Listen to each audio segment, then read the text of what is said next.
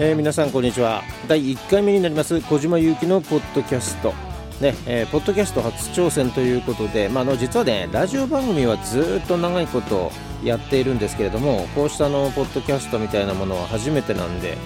まあね、これからの第2次ポッドキャストブームが来るんじゃないかっていうことも踏まえてですね音声メディアの、えー、発展というところをですねちょっと個人的には感じてるもんですからちょっとポッドキャストに挑戦してみようかなと思いまして、えー、始めてみました、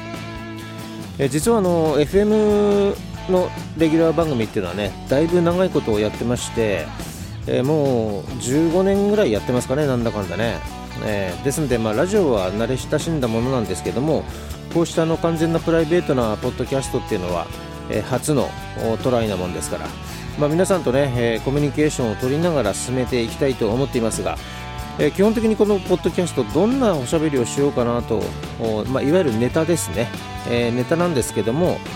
まあ、いろんなのソーシャル系で活動しているアーティストとですねいろいろコミュニケーションしながらまあ、音楽業界の未来みたいなところをねちょっと語っていく、まあ、それが中心になっていくかなと思います。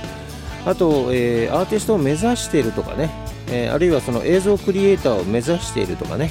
そういったあのいわゆるコンテンツクリエイティブに関わる人たちの、まあ、夢もね、えー、応援しようと思ってますんで、まあ、そういうリスナーがいらっしゃいましたら私のね、えソーシャル、まあ、Twitter、Facebook あるいは Instagram とえやっていますんで、まあ、小島勇気で検索してもらってですね、えこちらの方にコンタクトしてみてください。で、えこのポッドキャストなんですけど、まあ、当然あのタイトルが必要ということでねいろいろ考えました、まあ、そこであの、まあ、夢を応援するという気持ちも込めて、まあ、未来を切り開けという意味でですね Let's Open Up the Life というタイトルを決めましたんで、えー、小島由紀のポッドキャスト Let's Open Up the Life いよいよ第1回スタートです。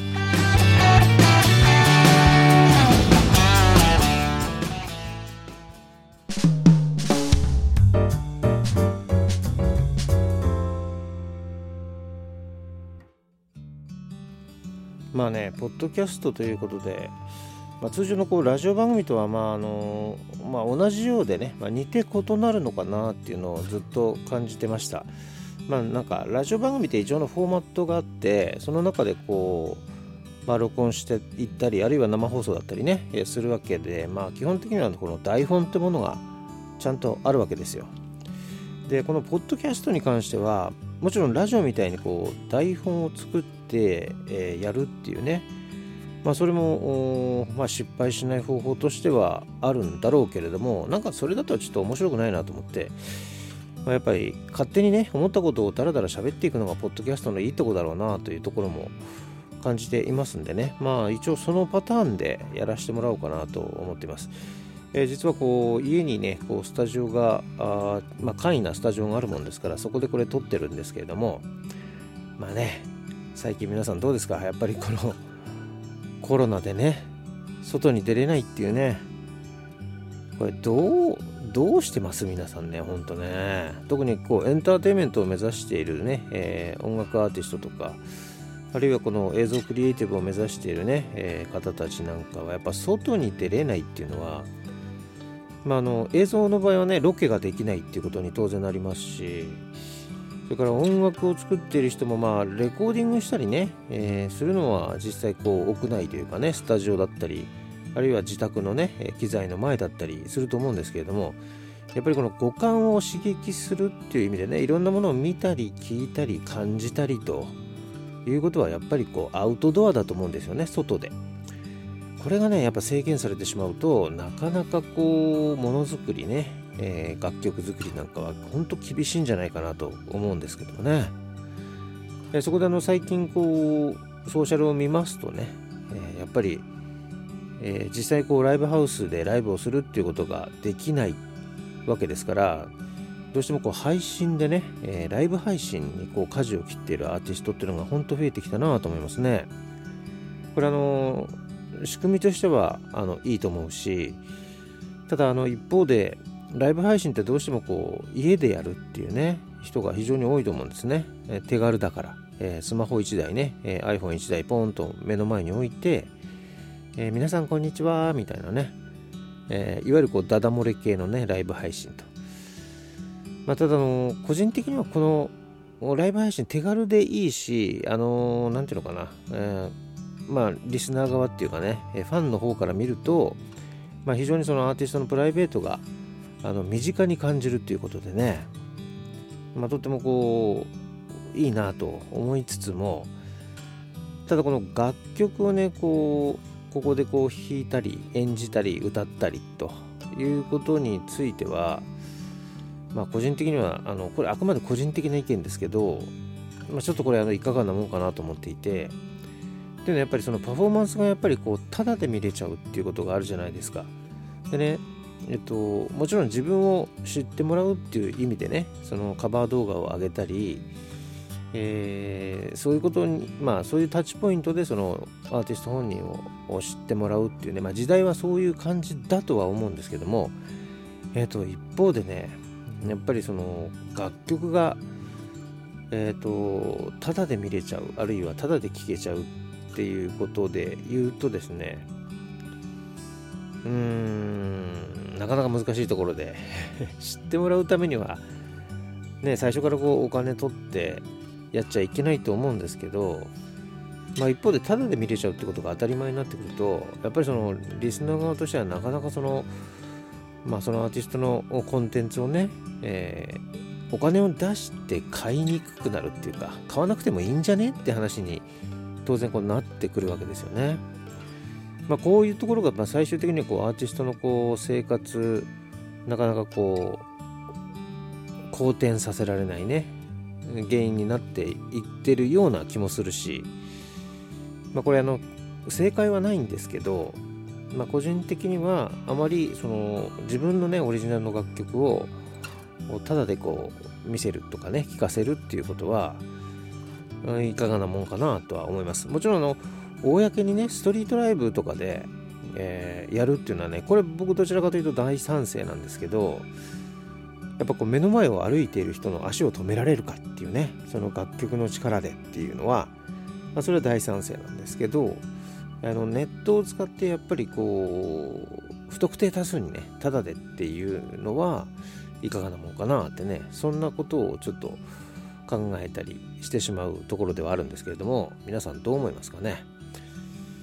えー、実際こうアーティストの弾き語りとかね、えー、聞いてるとレベルの高い子もいますよね、うん、最近もちょっと数名見つけてですねその子にこうアプローチしてまあ実際会ったり話したりということも、えー、したりしてるんですけどもね。なんでそんなに会ったり話したりしてるかっていうと実は自分があの私小島祐希が企画しているものにですね、えー、ちょっと乗っかってほしいなというところがあってこれちょっとあのもちろん番組の企画もありますしあるいは企業のネットのね、えー、企画もあったりなんかしてねこれあの自分で企画を作って、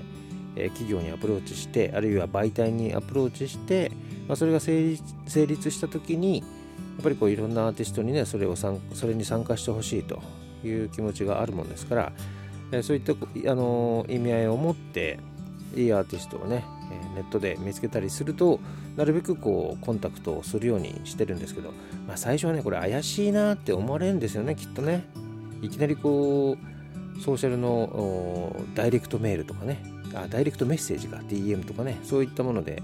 アプローチしますんでまずこの人誰っていうところをね説明しなきゃいけないわけですよ。ねこれもう賛否両論あるのは分かってるんですけどやっぱりネットの時代に素早くその対象の方とコンタクトを取ろうとすると、まあ、方法がまあそれしかないっていうところもあって、まあ、あのファンの方でもね当然そういう行動って起こすでしょうからこの人はファンなの？それとも業界の人なの？っていうところがね、まあ、最初分からないっていうところもあるし、まあ、の何て言うんですかねツイッターとかの、まあ、プロフィール画面見てくださいとまあ、そこにこう書いてありますからという話はするんですけれどもでもどうしてもねやっぱその自分で書くものってなんかいくらでも嘘かけちゃうんでね、えー、ですからなかなかこう本当に信じてもらうまでには若干の時間がかかるっていうところもあるんですけどもね。まあそんなこんな言いながら、えー、なかなかこういいアーティストを見つけた時のこう喜びっていうかねそれはすごくありますよ。あの自分もこうアーティスト活動をしていたからなおさらなんですけど誰かに見つけてほしいっていう思いがあってやっぱ活動してるんでねその見つける側になった時に、えー、逆にこういいアーティストを見つけた時におやったってねその感覚って、まあ、僕の場合は両方の立場が分かるんでなかなかまあそうは言ってもねどうでしょう。100人聞いて1人いたらいいかなぐらいなね1%ぐらいの確率だと思うんですけどねいいアーティストに巡り合えるのってね。どうしてもそのアーティストの好き好き好みっていうのがあるのでと僕がいいって言ったからってそのアーティストが、えー、みんなにいいとは限りませんし、えー、みんながすげえいいよって言ってるアーティストも僕が聞いてもなんかあれでも言ってるほどに感じないけどなっていうパターンもよくあるんでね。なかなか難しいところではありますが。あのアーティストを目指している方とかねいらっしゃいましたらぜひぜひ、えー、小島由紀の経験の中でですねこの先どうしたらいいのっていうねアドバイスなんかも若干できると思いますよ。長いことやってきましたから いろんな局面をね乗り越えてきたので、えー、そういうアドバイスなんかもできたら嬉しいなと思っています。えー、そんなこんな第1回目のポッドキャストということでね、えー、話すネタはね、ちょっと今日はこれぐらいにしときましょうかね。ちょっと次回からはちゃんとね、えー、ネタを考えて、えお話をしたいと思います。えできれば、え末永くこのポッドキャストお付き合いいただければと思います。お相手は小島ゆきがお送りしました。それではまた次回お会いしましょう。バイバイ。